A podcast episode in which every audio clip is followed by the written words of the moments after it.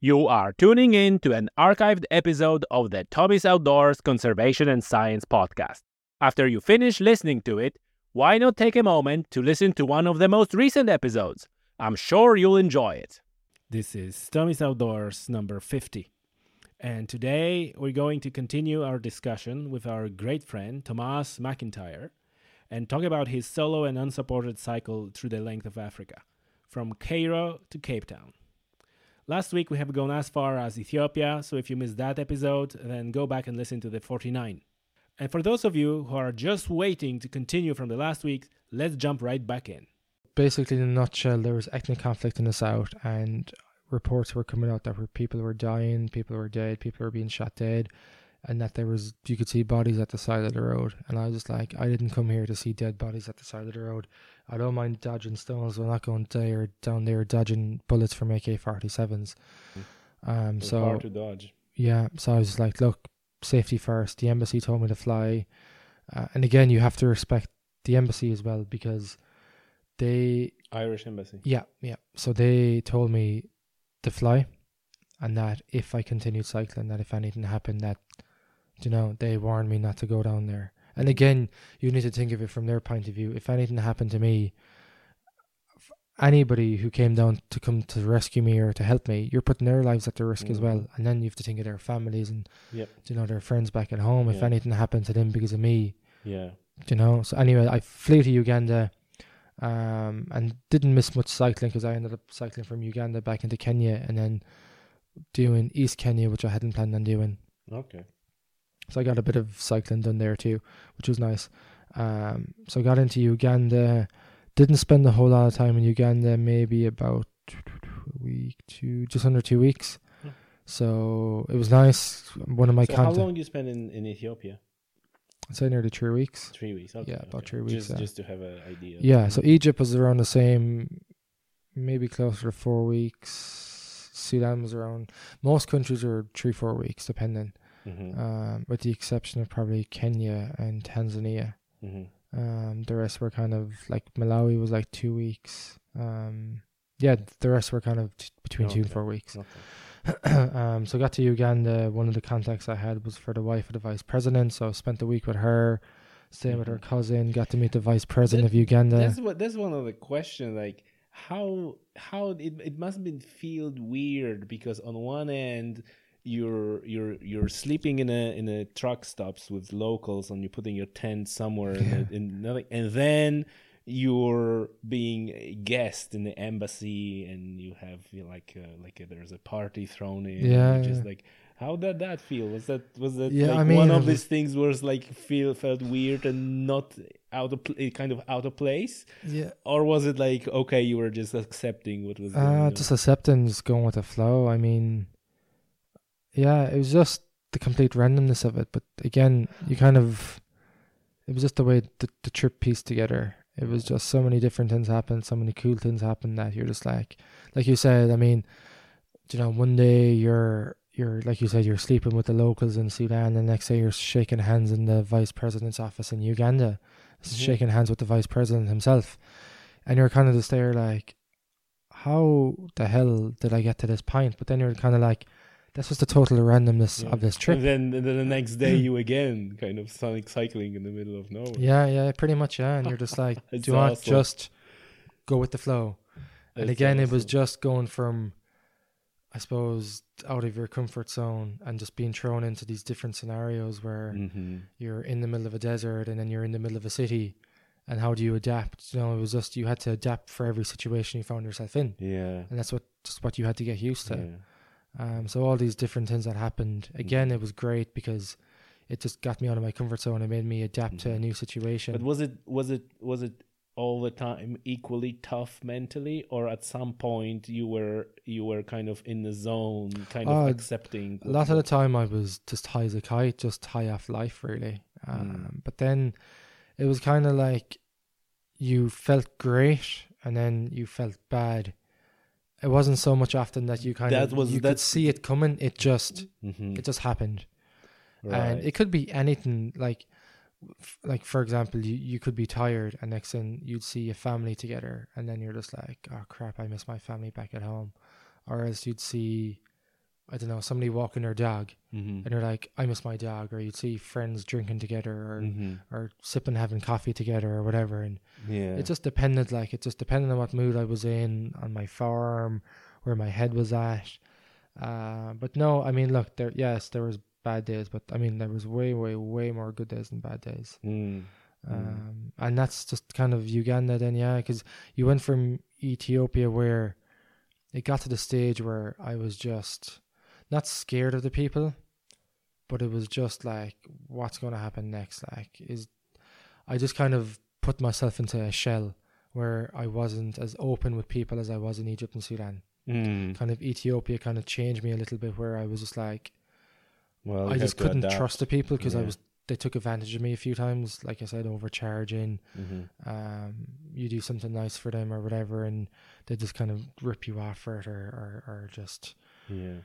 Or things like that, or they, do you know, I don't know. It was just kind of just some people I just didn't get the right vibes off of, Mhm. and then, but that was only Ethiopia. But I kind of closed myself in a shell, and I just wasn't as open with people. I wasn't going around talking to every random person I met, you know. Mhm. Um, and then if I did and it got bad vibes, I'd just end the conversation straight away, or just. I'd be rude and walk off and just tell them I wasn't talking to them or something like Yeah. that because it was just for them to understand. Because if you were just like, "Oh no, I'm fine, I'm fine," you kind of had to be, I suppose, erupt with them and just be like, "I'm not talking to you," kind of way, and then they'd understand that. Mm. But thankfully, it didn't have to happen too often. Yeah. Um, but then again, they kind of brought me back out of that shell again because the people were very friendly, intriguing. Mm-hmm. Uh, yeah, that was Kenya was fine as well, the same way. Um, people So after Uganda, you cycled to into Kenya, yeah, Mhm. yeah, into Kenya, and then that's I spent probably most of the trip in Kenya because I got to Nairobi, and then my girlfriend at the time came out to visit for two weeks. That was awesome. That was planned, right? It Yeah, was, that it was It planned, was yeah. awesome because it's like a break. Yeah, it was the- lovely It was like a holiday. You almost Yeah. took a holiday. So within the like- holiday. Yeah. Yeah. which was yeah, we did a lot in Kenya. You know, we traveled around Kenya, got to see a lot. Um, you know, we did uh, the national park, Tsavo National Mhm. Park, did Mombasa, Diani Beach, did um, what's the lake called? If I think of it, a famous lake. I can't remember the name of it now. I was visit so many different places. Another national park, Hell's Mhm. Gate, chill in Nairobi. Um, for a while as well, got to see like the elephant sanctuary, the giraffe. So you were sanctuary. not cycling during that. It was like no, not that two weeks. That was just like a two week mental and physical break. Yeah. Um, but yeah, loved it. You know, it was lovely. We had a great time, and then from there went into Tanzania. hmm Um, so after then, your girlfriend flew back to to Ireland. yeah, yeah. So I have a so I have a question about that because on the one on one hand, I thought it's great, right? I, I saw your your picture, you, you, you your picture with your girlfriend. It's like, oh, great! Like they they have a great time and Yeah. great holidays, and I I thought it was absolutely brilliant. But then I thought, like, was was that break make things harder than to go back?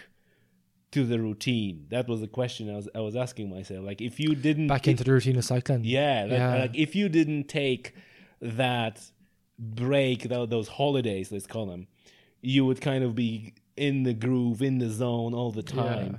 But that was like a break, and you're just like all great and soft, and you have your girlfriend and so on, and then it's like cut, and you're back on your back bike, the bike again. back yeah. on your bike like and, and i was thinking like this must be hard now like i almost thought like you made it harder on Yeah. yourself because of that so it was one thing good and then did, did that feel like that Uh, it did for the first few days, um, definitely. But then you kind of just kind of, again, like that was only that wasn't I wasn't even halfway down Africa at that stage. right So yeah, I mean, look, it was great to have her out, but then I was kind of like I knew I had to go back cycling again. That that wasn't the end of the trip. Hmm. So you kind of had to, I suppose, separate some emotions. Really, Mm. it, probably doesn't come across in a nice way, but you kind of just had to get back, like you said, back in the zone again and it Mhm. was like it was great. She came out for two weeks. We had a Mhm. brilliant two weeks, but now it's Mhm. back to focus on Cape Town. Mhm. Um, because you always had to be alert. Because not again, not that I was scared or anything like that, but just in case if anything happened, you just Yeah. always had to be alert in the zone, ready to adapt, ready to figure things out if you were put in an awkward situation. Mhm. So it was just like you know, Yeah. lovely. She came out. Mm-hmm. Lovely. I got to take two weeks off, and even before she came out, I had a few days off, w- waiting for her to come in. Mm-hmm. And then I had a couple. I, I think I took two days off after she left, just to kind of get ready to go again. Mm-hmm. And you know, again, you were leaving people you stayed with, Mm-hmm. but it was just like, okay, gotta just toughen back Mhm. up again, Yeah. get back into the zone, get back Yeah. into where my head was at before. And thankfully, kind of, it was a smooth transition back onto the bike again. Oh, really? Oh, that's good. um, It was actually the second week when, again, the loneliness kind of hit. I kind of Ah. hit an isolated part of Tanzania where there wasn't so much people around. Still people out there, but just not what I was used to. And it was kind of like, it was just really, really quiet because you're used to all this noise Yeah. because people are shouting at you. They're saying hello, they're saying how are you, they're shouting in their local language, there's people beeping at you, all that kind of stuff. So there was a Mm. constant sh- stream of noise. And then I got into this isolated part of Tanzania where it was just quiet. Wow. And it was just like, I hadn't been used to that, I suppose, probably since the, the Sahara Desert. Mm-hmm. And I was just like, Christ, like, this is weird. Like, it's actually really, really bloody quiet. So then I kind of hit a bit of a lull again. Um, it wasn't too bad, but I just wasn't in the best of form. But I came all of that when I got to Dar es Salaam because I stayed with the Irish ambassador and his family. mm-hmm. And I think I just needed to be in that family environment.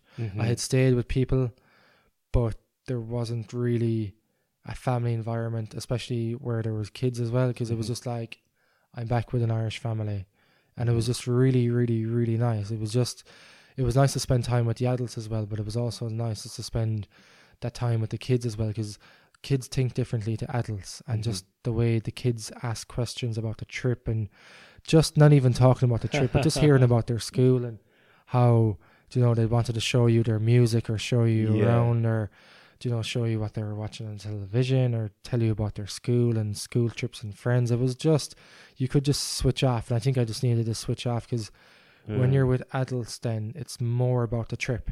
Uh-huh. um, but then when you're with the kids they just can talk about anything. Yeah, you could be talking about the trip one second the next second then you're talking about i don't know a school trip they did a couple of years ago and it's just like this is great yeah, yeah. It gives you like a Um, break. yeah yeah Was it at any point you you wish you you didn't take that two weeks break? Um, no, I think I needed it. Mm. Um, now Tins kind of went sour after that with my girlfriend because we actually broke up Oh, really? um, about a month after that, which was really tough to take. Because oh, I'm sorry to hear that. yeah, well, I mean, we're trying to patch things up now at the moment, but um, Mhm. yeah, that breakup kind of it was tough to take because um, usually, obviously, like you know, if we'd argued in the past, we'd meet up and fix it straight away. Whereas here, I was just thousands of miles away, and I just knew I couldn't do anything to fix it because it was just I was too far away, and you needed to be in Yeah. person. It was just long distance. Look, I mean, there's no grudges. do you think that the, that the trip itself caused it, um, or was it just something? we've spoken about it yeah it was just like you know we've spoken about it and we're just like the two weeks probably went too well if Mm. you get me because Mhm. it was just we hadn't seen each other in three months had a fabulous two weeks together and then i think it was just the fact that she was going back home knowing that it was going to be another few months before she could see me again Mhm. and she was going back to winter in ireland and i was continuing this incredible trip of a lifetime Mhm. um so I suppose it was just tough to take, and then um, Tins was kind of, yeah. I suppose it was just the fact that you we weren't going to see each other for a few months again. That I suppose the reality hit, Mhm. um, and that we just needed to take a break, just to kind of. St- she just needed to step back from the trip a bit, um, because I suppose at that up until then, obviously she was involved on a day to day basis, Mhm. and then it just probably just got a bit too much, and Mhm. just that we weren't, I suppose, talking like we would have been talking back at home Mhm. obviously we weren't meeting up in person, so we would have been back at home. Yeah. So, uh, but no, look, it just kind of went sour for a couple, uh, for a few weeks, and we after that, then, you know, we kind of got back in talking terms when things kind of settled, Mhm. and then we kind of stayed in touch until the finish, and Mhm. like we've met up since I came home, and you know, things are looking good again. But we'll just see what happens. Good. Good to hear that. Yeah, hear yeah, that. yeah. But look, there's only so much you can get away with doing these these longer trips and stuff. So Yeah. I knew. I mean, I knew I was putting massive s- stress on the relationship as well because Mhm. you're gone for seven months. Like it was a lot to ask of anybody, really. And do you know what? I mean, kudos to her because a lot of her relationships would have broken up before leaving. Mhm. So at least we tried. We Mhm. realized it wasn't going to work, Yeah. and then we just waited until I got home to see if things could be fixed again. And Mhm. again, look, there's no pressure. We'll see how things go. And Yeah. Oh yeah. at least we're, you know, we're mature about it as well. So Mhm. That's I'm sure. I'm Yeah. sure. Okay, so going back to your trip, you're you're in uh, Kenya now, uh, Kenya, Tanzania now. Tanzania. Now. Yeah, Tanzania. Tanzania. Where did you have uh, encounters with the wildlife? Oh, that started. Th- Is it later?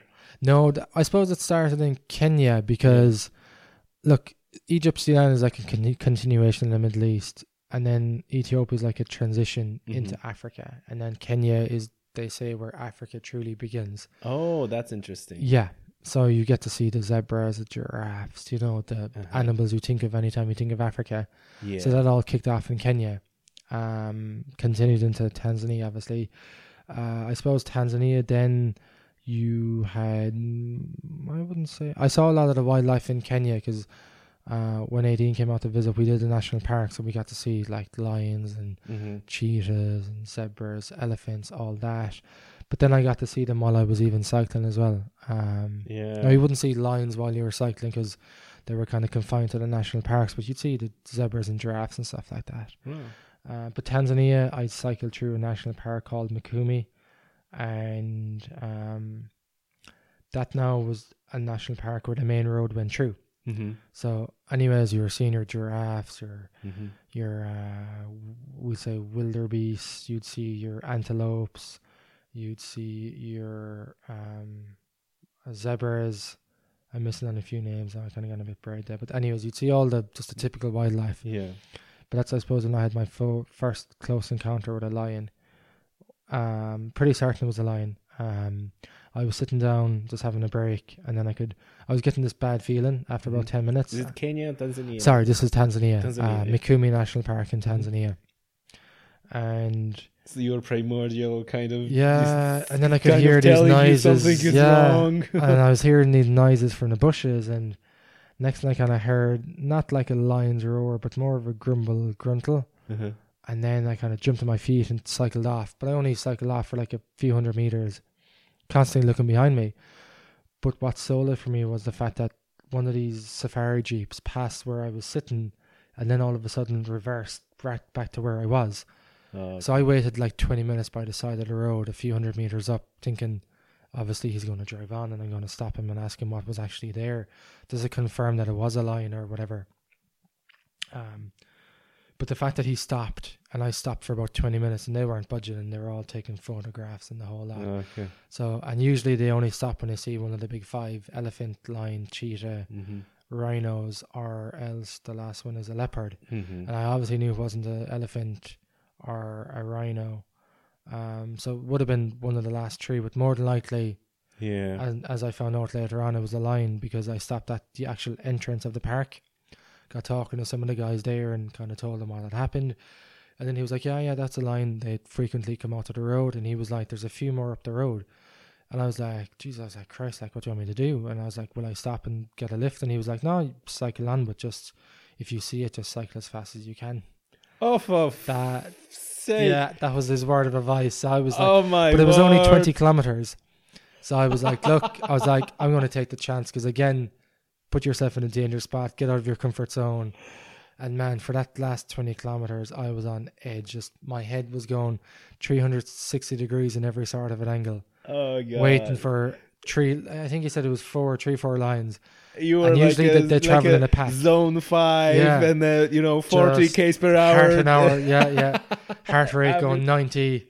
And now, bearing in mind, you're on a fully loaded bike as well. But it was just like, no, Oh. gotta go as fast as I can. That's it. End of story. oh my god, that's uh, terrifying. But, anyways, I got to, I suppose, this little town. And Christ, I drank a few beers that night. I'm not blaming you. I'm not blaming you at all. Thought, yeah. Oh man, so that's uh, that was a highlight of the Tanzania. Yeah. Yeah. Right. The scenery was stunning in Tanzania as well. Actually, the following day after that, I rode through a lovely, lovely valley. Uh, quite hilly, but absolutely spectacular. Um, stunning scenery. Uh, again, kind of a bit isolation. There was miles between the big towns Mhm. or. Well, big towns, big villages. Uh, but yeah, that was kind of Tanzania. Then just kind of more. Mm-hmm. Did you did you brought like a like a gigabytes and gigabytes of photos from that, or did Yeah, you or were yeah. you like? I have a uh, laptop full of stuff. oh, okay. Actually, yeah, I was actually thinking today that I'm actually going to start posting up like maybe a couple of photos a day or something, or Mhm. one photo every few days of something that happened of importance, or even just a story behind a photograph. Mhm. and Yeah. kind of because as you were cycling, I mean, you know, I was doing all the social media, so Mhm. I'd put up an update being like, "Oh, this happened, this Mhm. happened." But like, Man, kudos for that because you Yeah, even put the, you mean- even put the videos on YouTube, and I was yeah, like, I was how like, on earth yeah. he have uh, I, I stopped though. I have to get back into those again, but it took uh, towards the end. All right, I'll shame shamefully say I just got lazy, but just tired because I was just like, I nearly finished a trip. I want to enjoy it. I don't want to be stuck on my phone for the afternoon. doing these updates. exactly. So I was like, I have lots more to post about. Um, Yeah. so I have all these photographs on my phone and laptop. It's and- not even it's not even lazy, and, and- but like one thing is like you said, enjoying the trip Yeah, rather yeah. than you know doing social media. yeah, I have the content. I remember what happened, and I know the stories behind Yeah. it. And at least now, I can say, right, just a half an hour, I'll just write up a story behind whatever Mhm. photograph that I didn't write about before, and at least I can say, well, do you know, I have the photograph and I have an Mhm. interesting story behind it, and just Mhm. you can relive Yeah, that that, yeah. that particular. and you can go into more detail now as well. It's not Mhm. just a daily post about Yeah. the whole day. This is something something specific. yeah. So you can do that now as well, um, which which will be nice, I think, and hopefully get back doing the videos again. Do you have like with you like a plenty of uh, SD cards and all that? I just moved them onto my. So I bought a laptop. I bought a stupid heavy laptop. Okay, so you just actually had a laptop. With Yeah, you. and I Oh, just use a USB cable and just Oh, transfer okay, it okay, okay, okay, okay, okay. Because I, I don't know, I couldn't find the USB stick for my phone. I had a USB card, but then again, I didn't even have enough space on that because I was taking pictures and videos because I just wanted to document as much as I can. Mhm. So Yeah. that just any night I was at home on a laptop, Right. I could just open up the laptop right, and right. go through all these So videos. more more content coming from Yeah, your yeah, social media. Yeah, channels. yeah, oh, yeah. lovely. That's once I get lovely. time, Can't wait. All right. So uh, where are we now? We're So we're, heading towards Tanzania. southern Tanzania. Mhm. Um, from there into Malawi, which is known as the har- the warm heart of Africa. Hmm. So again, small country, beautiful third poorest country in the world, Lake Malawi. Hmm. So again, so this was kind of uh, not to go into too much detail, but when trouble kicked off, um, this was kind of when I started hitting my lowest points. Now was through southern Tanzania, Malawi, and East Zambia. So um, that was the hardest part yeah. mentally. yeah. So, anyways, long story short, stayed in Lake Malawi for six nights. I met an Irish guy Mhm. called Alex, who I ended up cycling with to the end of the trip with, Mhm. um, but found this really cool, nice place to stay, and I just couldn't leave it. Just, I st- I said I'd stay two nights, and then the third day I was like, "Do you know what? Like mentally, I'm just not ready to go yet. I'm really enjoying myself here, really relaxing. Um, just ate food all day, drank a few beers, did a bit of Mhm. swimming." You know, there was really nice people staying there, new people coming every day. So it was like a really popular, I suppose, backpackers place. Hmm, And I just got really, I just really felt at home there. And I was just like, this is just what I need. So stayed there for six nights. Was Eventually, there any at any point it crossed your mind to like stay there like full stop? yeah. Really? But again, Cape Town was the end goal. So right. I was like, I gotta go. Right, Um, right. It's good that you had that that goal because yeah, like it- I'd still be, I'd still be in Sudan right now. It's uh, trying to renew another visa. but uh, yeah, so I continued on. Anyways, I left there. My rack broke. I was in touch with the Irish ambassador, and he invited me to yes, this party. yes, I remember you had a, you had a, like a technical issue. Yeah. How did that happen? Was it just was it did you crash or was it just no, a, the just a- rack broke in Ethiopia and somehow held on until Malawi. And you're talking Ethiopia, Uganda. You're talking Ethiopia, air transit. Mal- uh, Ethio- uh, Ethiopia, air transit. Uganda, Kenya, Tanzania, and then halfway down Malawi. right? And these are some big countries like Ethiopia, Kenya, Tanzania. They're big countries. Mm, And somehow this rack held on until it finally snapped and cracked. Right. And then And the- why it why it broke? Did somebody hit? Did it with no, it was just it snapped in Ethiopia, it snapped in Tanzania, and then it just finally wear and tear. I suppose is too oh, much just pressure. wear and tear. Yeah, It just finally snapped again in uh, Mm. in, in in Malawi. But um, right. yeah, I was lucky. Um, the Irish ambassador invited me to a party in Blantyre, so we drove down. But on the way, we stopped off at another city. Uh, again, gone brain that I can't remember the name of it. Uh, Zumba, Zumbu, Zumbe, Zumba, Zumbe. Mhm. It was the old capital, Mhm. but I got a rack for twelve euros, right. which did the. I still have it. Um, did did the job, and went with him to the party. Um, like an early St Patrick's Day party, and it just worked out fine. Just you know, Mm. got to meet more people. Uh, and that was kind of it with Malawi then. Went back to Lilongwe, to the capital, stayed a few more nights at the Irish, at his residence house, and then, yeah, just went to Zambia then. Yeah. Um, Didn't take too much. So was it that didn't it, it- so you were saying that you hit the low, so that was after you after you left that that place. Um, no, it kind of kicked off when all the trouble with ADN kicked off in the middle of Tanzania. But it wasn't just that, but it was just, I suppose at that stage I was just so settled into the trip, and it was just like, Mhm. But I was still only halfway, and I was Oh, like, all this has happened, and I'm still only halfway. Like it just got so Okay, gotcha. emotionally and mentally draining. Yeah, because Uh, you you had this this size of the mountain that you try to climb Yeah. that is like I'm only halfway, Yeah. and you already felt like you should you, you have Yeah, enough. But the, the weather then as well, there's a few other factors as well. Like the weather got really hot and stupid, stinky, humid. And then all it all just boiled up. So the weather got really hot. It was 40 degrees. The highest was 42 degrees. hmm And, you know, they're talking about the heat wave in Europe. hmm That's what I was cycling in with humidity as well. Yeah. So I don't want to go say, oh, people should, you know, just be like happy with the heat wave that you just get used to it and you. But I Mhm. had to cycle in that heat where people Yeah. would struggle to stay indoors with air conditioning. But yes. I was out in the middle of it cycling. And then you the humidity 60, 50, 60% humidity, if not more. The lack of sleep, I wasn't sleeping well at night because, again, the humidity it would still be 30 degrees at Right. night. You're twisting, turning, bed bugs. My malaria tablets were starting to affect me because I was getting these phantom itches. I was Oh, only ah, getting a couple of hours God. sleep at night. Which, which all. tablets were you taking? Malarone. Malarone, yeah. So you get these phantom itches off them, and they were just, it was just mad. Yeah. And then you mightn't sleep because the, the bar beside you was too noisy, you were too sweaty, it was too hot, too humid.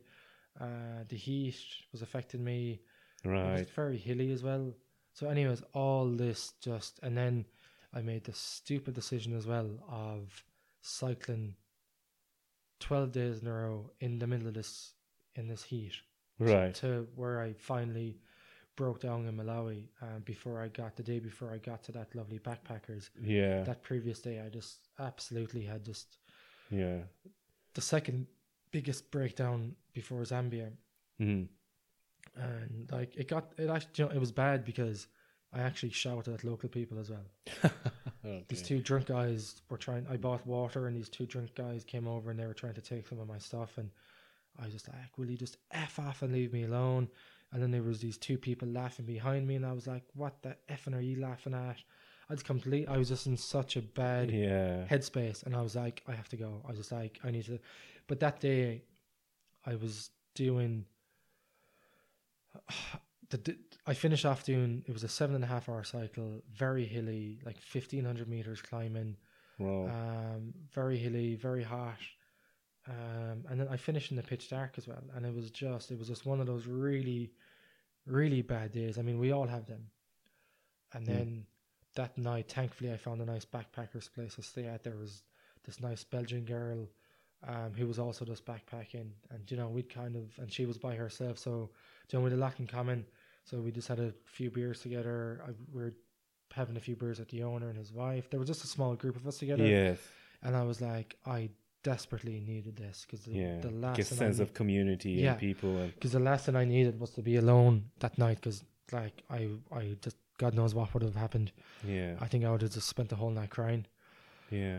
And then the next the next day I got to that really nice backpackers lodge and stayed there for the bones of a week. And then the bike broke down the next day when I left. And then I was with the ambassador for the bones of a week down in Blantyre back at his house. So mm-hmm. So it was like a two weeks kind of yeah, break. yeah, Two weeks yeah, of taking and I needed it it, yeah. And then I oh, met Oh, Alex and Ireland, the English guy and the Irish guy I was cycling with. But even with them, I was still like not feeling great, and that's when I had the second, the big breakdown because I had left him Okay. um, to cycle on because it was getting very. So ill. now you're getting to big breakdowns. So the ones that you had so far was it not the big yeah, ones? it was oh just like god! a preload to the big one. Oh my But like I said earlier, as I explained earlier, got through it. That night, actually, I had a big breakdown. I actually camped at a primary school, hmm and then you were just like all the kids were running around playing with you because you're again this novelty, hmm um, and they were just so joyous and stuff, and it was just so nice. It was just like basic living. They were just pumping water out of a well. hmm They were playing with each other. They were just running around. Kids being kids, like back in the good old days. Yeah. And I was just like, this is what it's all about. Never mind all these stupid breakdowns I was having. Like this, again, like, I don't know, like, I wouldn't be like, obviously, a religious person, but just sometimes things happen for a reason. And I think Mhm. that night, it was just like destiny that I was to camp at that primary school, Yes. to be around all these kids and teachers and the small, tiny village that had yeah. you know, there was the school, a health clinic, a couple of bars, and a couple of like, I wouldn't even call them shops, shacks, shacks really, yeah. Hmm. And it was just like, it was just what I needed because you were in with the people. I wasn't Yeah. in this town where I could easily lock myself in a room. I was in with the local people and was just the distraction I needed from what had happened earlier that day. Wow. Um, so yeah, and then I got to Lusaka. Got there for the Irish Society's St Patrick's Day out. That was a great day out. Um, Mm. We won the football competition. Yes.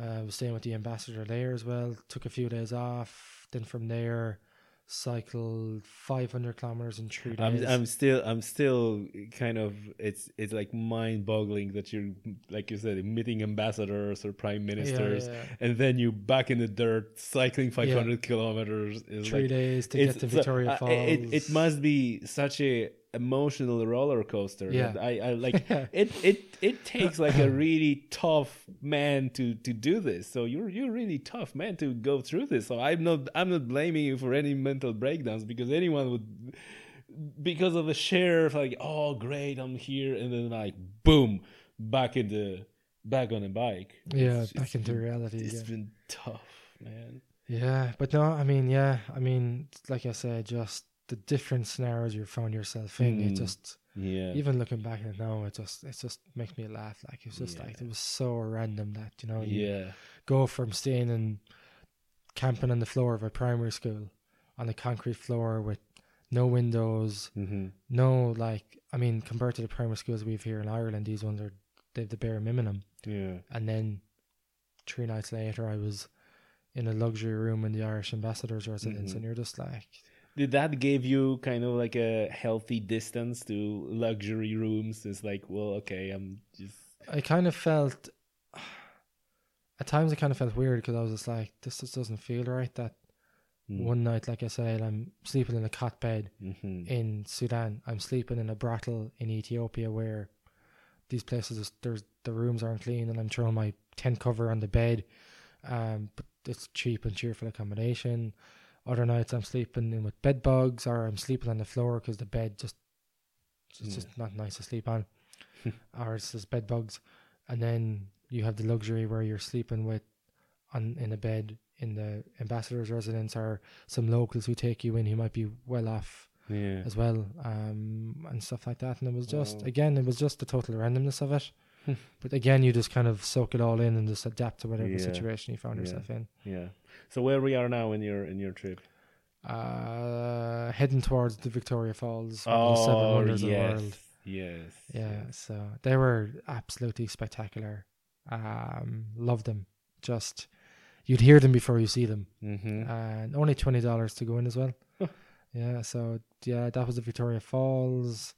Uh, did a whitewater rafting trip as well, which was great fun. mm. Uh, down the Zambezi River, just wow. chaos, but just great fun.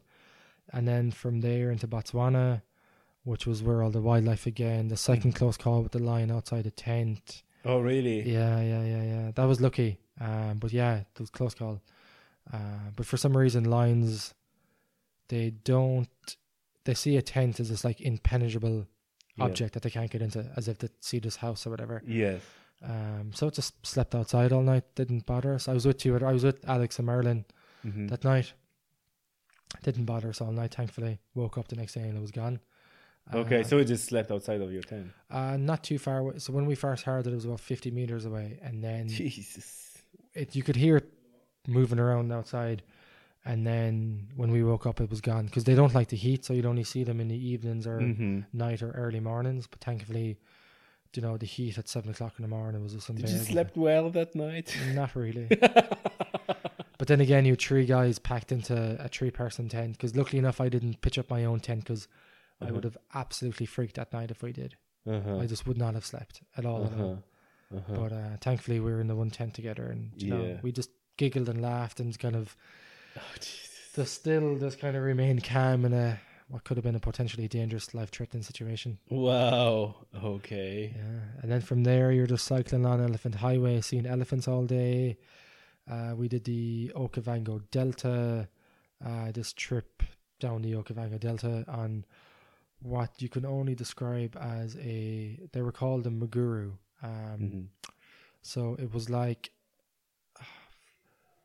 Blasket Islands. What do they have? The, the, the, the, can you think of the name? The Blasket Islands had the Mm. canoes, not the canoes. Anyway, it was like a, a makeshift canoe that they made Yeah. local. Um, and the locals would just take you out up the Okavango Delta, Well. and then we did a trip in the Botswana and Salt Plains, which was a complete accident. We got into Oh um, yes, yes, yes, yes. Yeah. we got into a lodge, and um, the owner was going out with his friends and just invited us along. Uh huh. So we did that, and So then that wasn't planned. yeah, that wasn't planned at all. One another random thing Yeah, that happens yeah, when you're just again, cycling through Africa. go with the go with the flow. that was kind of it in Botswana. Botswana, Botswana singled the end of, I suppose, what I call mad Africa. You went from Zambia, where there's people everywhere, again to Botswana, where there's the size of France, two and a half million people. So Mm. in a way, things kind of got a bit boring in a bad way. Oh, That you just didn't have that same attention, that same people. So you'd have more isolation, yes. more gaps between towns. Like we did 300 kilometers with barely any civilization in Botswana Wow. more after that and more after that again. Then you're into Namibia, same again. Right. You know, they're just big countries with small populations, but you can see they're more advanced, more well off. yeah. So in a way, and not in a bad way, but more white people, more African. So in a way, I suppose Yeah. Black Africa ended, and you're now in a countries where people were more familiar with white people, so you Uh-huh. weren't a rare. So where did that started? In Botswana. In Botswana. Botswana, and Namibia, South Africa, the three last countries. Oh, okay, Yeah. okay, okay. So it's it's very it's very informative how you kind of describing transitions as you Yeah. as you go through Africa, and this is only what you can kind of experience firsthand when you do the trip like you did. Um, so so that's that's fantastic. How did you manage? You know, food and sleep and everything on on those lessly less densely populated countries. yeah, I mean, Was sleep, that difficult? Have you ever in the trip kind of like been in a situation like, oh shit, I don't have anything to eat or I don't have anything to drink? happened once with regards to sleep in Sudan and food, Mm. um, but I got out of it. But then I knew Botswana and Namibia would be very tricky because they were big countries, big gaps between places, yeah. and less people.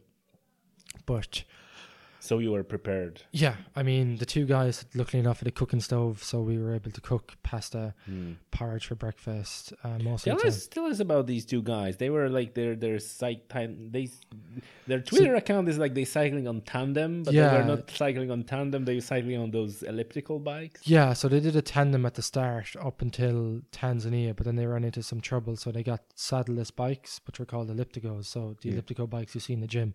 Yeah. So they rode those then from Malawi to South Africa. Jesus, this was Yeah, but they were the same age as me. Well, the English guy Marilyn was twenty five, Alex was twenty three, and I was twenty four. So it was just so rare to find people your own age, especially another Irishman. So I was just like, Mm. look, but again, not not wanting to sound big headed or anything, but because they were on those bikes, my bike went a lot faster. yeah, But I wanted to stay with them. I wanted to wait with them. yeah. Like during the day, I'd take off cycling and we'd plan to stay at a certain place, or if we had planned to wild camp, I just wait up the road and wait by the side of the road for them or something like that. So yeah. yeah, it was it was probably helping you mentally, kind of to have. Yeah, it was just nice to have company as well because, again, I'd proven that I could get through it by myself, but Yeah. when you meet people like that and you have the opportunity to cycle with people, especially people you get on with, hmm and Oh, yeah, but it, it, it's the only way to do with people you get yeah, on with. because if you're cycling with somebody you don't get on with, no, no, that would be worse. it's- yeah, you better do it yourself. Yeah, so yeah, so I was with them, yeah, the last remaining countries. Um, Mhm. But there was times where we'd split up. So like Zambia, I split from them in East Zambia and met them again in Lusaka a few days later. Split with them again after that. Met them in Livingstone. It was really only Botswana and Namibia, South Africa, where we actually stayed together all the time. Mm. Um, which was again just nice to have company. Just Yeah. even just for the evenings, knowing that you get off the bike, you'd have people to stay with. Because another thing as well is if I had to camp by myself, I get paranoid. hmm So it was just nice to have known that there was other people around just in case. Right, Um, right. I just wouldn't be great at staying by myself. Is it because of uh of the of the wildlife?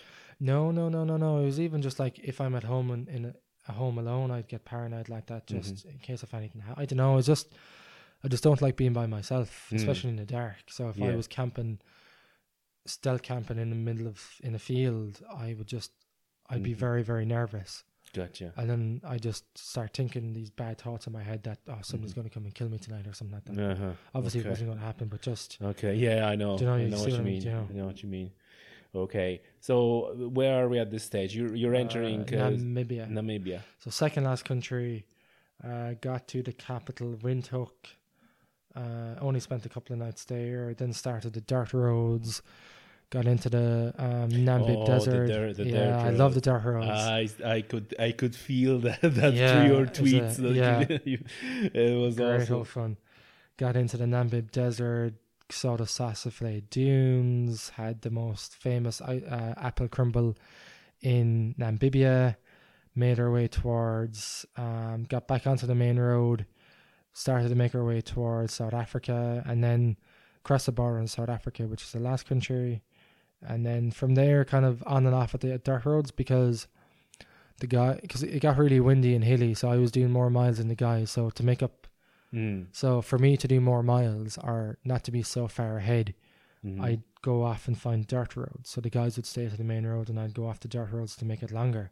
And I had some great cycling Okay, days in. South Africa. And, That and that, that way you were staying with them at the end, but the same. Okay, yeah, and I could do more miles, but in comparison with the dirt roads in Namibia where I always had to wait for them, the dirt roads in South Africa, I could just fly off by myself Mhm. and not having to worry about them behind me because they were getting constant punctures or I didn't have to worry that if I cycled for an hour I could be 10 kilometers ahead of them Mhm. so I could just go at my own pace and worry about myself yeah. knowing that they'd be fine on the main road because you had a constant flow of traffic yeah. and South African people were very friendly as well Okay. Um, Okay. So that wasn't. So that was my my question about you know safety concerns around in South Africa. yeah I mean again because we met all these white Africans who pretty much left South Africa because of safety concerns Yeah. they kept warning us that something bad was going to happen to us but I can't think of anything that happened in South Africa yeah. I had an attempted robbery on me when I finished in Cape Town.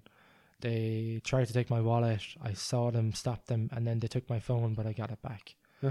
Apart from that, I had no other issue with anybody in South Okay. Africa. And was there at any point in any any of these countries have you have situations that repeated that with the police and like you had in Egypt, like with these police No. or checkpoints or patrols, or it, was it okay? So it was only Egypt really, and then Just Egypt, yeah. I mean, Sudan, they try to stop you, but I'd I'd cycle past them because I just because I knew they weren't going to come after me. And again, it was cheeky, but it was just well calculated because I knew uh, that they were just I don't know. I mean, my passport. It sound I was lazy.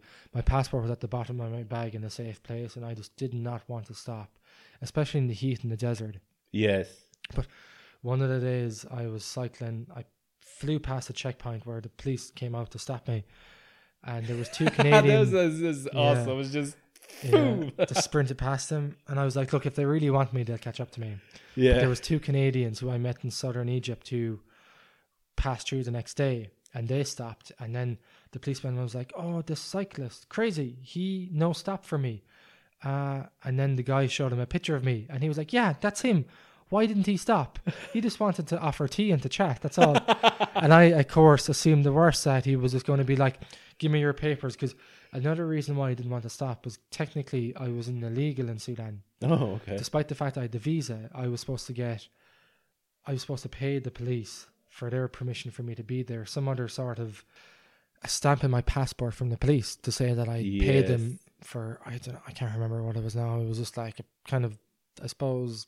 Again, Sudan's a military state, so it was like a Paid for protection. not so much protection, but just permission to be in the country. Right. But I never got it in the town I was Okay, so the get. visa is not enough of the permission to be in the country. No, but when I was in Wadi Halfa, the first town, the police station was closed, Mhm. and I wanted to leave before it opened the following morning. So I had a contact in Khartoum, went down to the police station, despite the fact it was closed, found somebody who spoke to my contact in Khartoum, Mhm. and he was like, "Oh, you can do it when you get to Khartoum," but I didn't want to um, be stopped before, just in case if I met somebody who actually really wanted to enforce the rules, because Yeah. I mean, for him to go after me could be quite a scalp for him, being like, "Oh, look who I caught not being in the country properly" and all this kind of stuff. And Oh, okay. as as you would like, it might be an ego boost for some, an ego trip for somebody. yeah, yeah, yeah. do you know? But anyways, I got away with it. So, but I just didn't want to stop, just in case if I was asked any awkward questions that Mhm. I didn't have obviously Mhm. answers to. hmm Have you have you have you met the the in in uh, South Africa Sean Sean Emsley? Oh no! he- He was on the podcast. Yeah. uh, he was on the podcast. He was saying like, "I'm following Tom," and it's like almost like it's as if my son was cycling. Yeah, Like, yeah. He's crazy. He's coming here in August, I think. he did. Yeah, he is. He is. Did you you met him?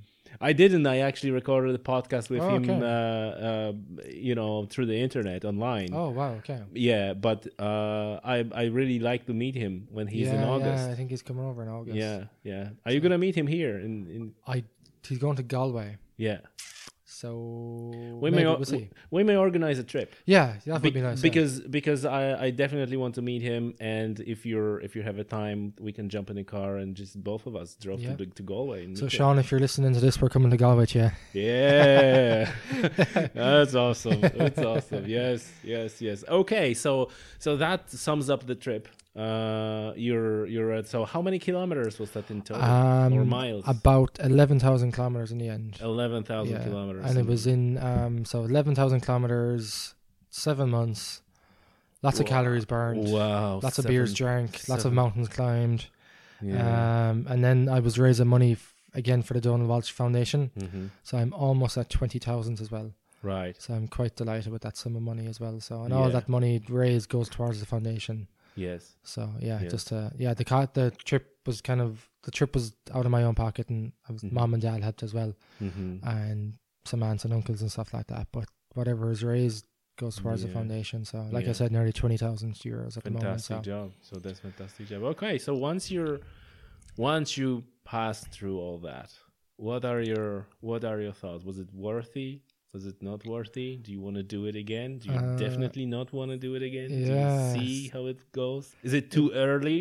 for probably those too thoughts? early. It was definitely worth it. Now whether I want to do it again or not, I'm going back to college after the summer. Mm-hmm. Um, so I, it's probably time for kind of real life to hit me now. Mhm. Um, I will do more cycling trips, but not on the probably not on the same scale to Africa. But you're but you're hinted like on on Asia next. I think. yeah, I think but I maybe just like smaller trip or something. Maybe like just you know going out and doing a few weeks in Vietnam and Laos or something, and Mhm. going back to work. And I mean, you know, you you can do that as well. So you don't need to go away and take a full year out and and do all of Asia at once. Like But it's not the same. It's like no, but then again, though, even having done Africa, because the, the goal was always Cairo to Cape Town.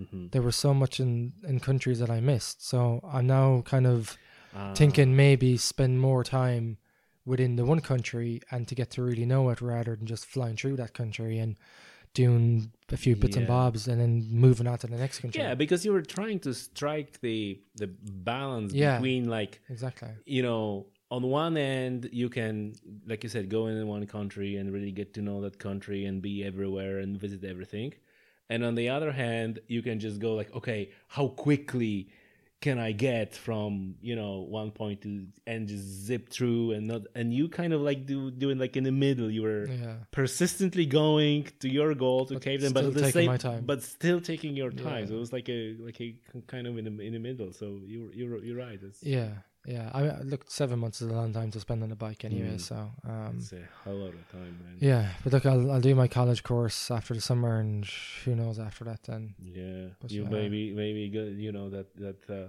that bug will kick in again. Yeah, say, but like I said, I'll just a smaller trip mhm. probably. Just right you know. now. So right now you're saying it's gonna be smaller trip. Yeah, yeah. and then you'll see. yeah, yeah. I mean, I I do want to go back to Africa cycling. Mhm. Uh, there was one, you know, because I had to fly out of Ethiopia, I missed doing Rwanda, so I do want to cycle around Rwanda, and maybe that's a trip where I can just go out for four weeks hmm and just do a four week trip around Rwanda and see most of the country yeah. and spend actual time there rather Mm. rather than just saying, oh, You know, like uh, uh, the other hand, the uh, the other thing is that you're a young guy, and now is the moment to do those, right? I mean, like yeah, like like people in the in their you know late thirties, they probably you know very few will take seven months off their life to do something awesome like this.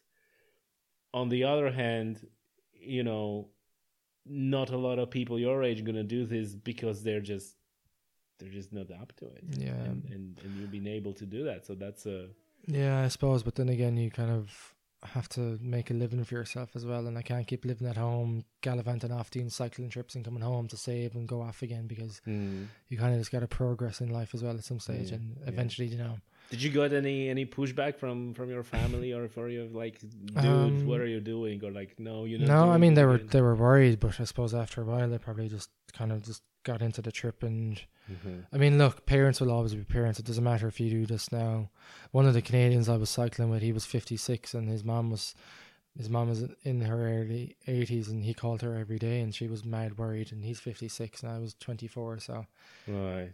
But don't think it matters what age you are parents will always be parents and Mm-hmm.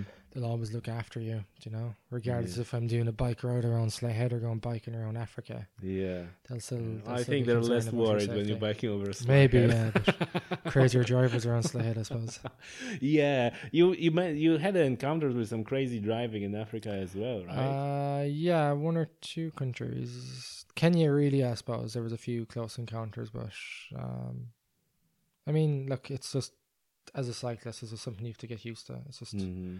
part and parcel of cycling, really. Yeah. just because you're on the main roads or whatever, and Yeah. you're just going to have to deal with traffic. It's Yeah. hope, obviously, that nothing bad happens, and luckily enough, it didn't get to the point where nothing bad did happen. There was plenty of close calls, but Mm. you know, touch wood, I was able to avoid any collisions or anything like that. Mm. Would you would you do it again, giving you know the time machine scenario? You Go back do Africa. yeah, I Oh, mean, like if, yeah. if you go back, eh, I suppose. Let, let, let me formulate that question. If you had a time machine and you go back to the time before you left, but know already or you know now, would you do it again? Absolutely, yeah. Right. Of course. I mean, look, it was a once in a lifetime experience, once in a lifetime opportunity. So I would not want to do it. Hmm. Would you do anything different? Uh, I don't think so. I think I Yeah. just, yeah. I mean, look, it was such a unique trip. Yeah. And, you know, I don't want it to have any regrets and be like, oh, I wish I did this different or that different. Yeah. The trip Oh went no, the it's trip not went. not in that way. Yeah, but yeah, yeah. I remember that in, on our previous podcast, you were saying like, "Well, I'm not really big, uh, big in planning. I'm not planning those trips Yeah. like a lot, but maybe this one I'm gonna plan a little bit better, and you know, you prepared a little bit better. So I'm just wondering, like, what would you prepare even better, or whether it was no, like, it was just planning- fine the way it went. Really, yeah, yeah. It was just, it was just fine the way it went. Right. Awesome. Tom, is there anything at all that we haven't touched on, but you wish we would? Uh, I don't think so. I think we've, I think we've fairly covered all of it. To be honest, just if anybody who's listening hasn't been to Africa, then obviously I definitely recommend going. Yeah. Uh, it's a fabulous continent. So, um, yeah, just if you haven't been there, definitely, definitely visit at, at any stage if you can. Yeah, Tom. Thanks, thanks for your time, and no uh, problem. Thanks for having me again. thank you for walking us through or cycling us through Africa, the comprehensive, uh, um, you know, ex- uh, comprehensive, I suppose. I'll have to uh, release a guidebook next time now. Yeah, uh, you know what? That's uh, that's that's not a bad idea. That's not a bad idea. How to cycle through Africa? Yeah, You're gonna you're From, gonna do a uh, few more trips just to find out, you know, like, yeah, yeah, yeah. like the places, like like connect connect the lines, like this guy that you Yeah. met, and then. so- We'll see. All right, Tom. Thanks a lot. Thanks, thanks Emil. Thank. You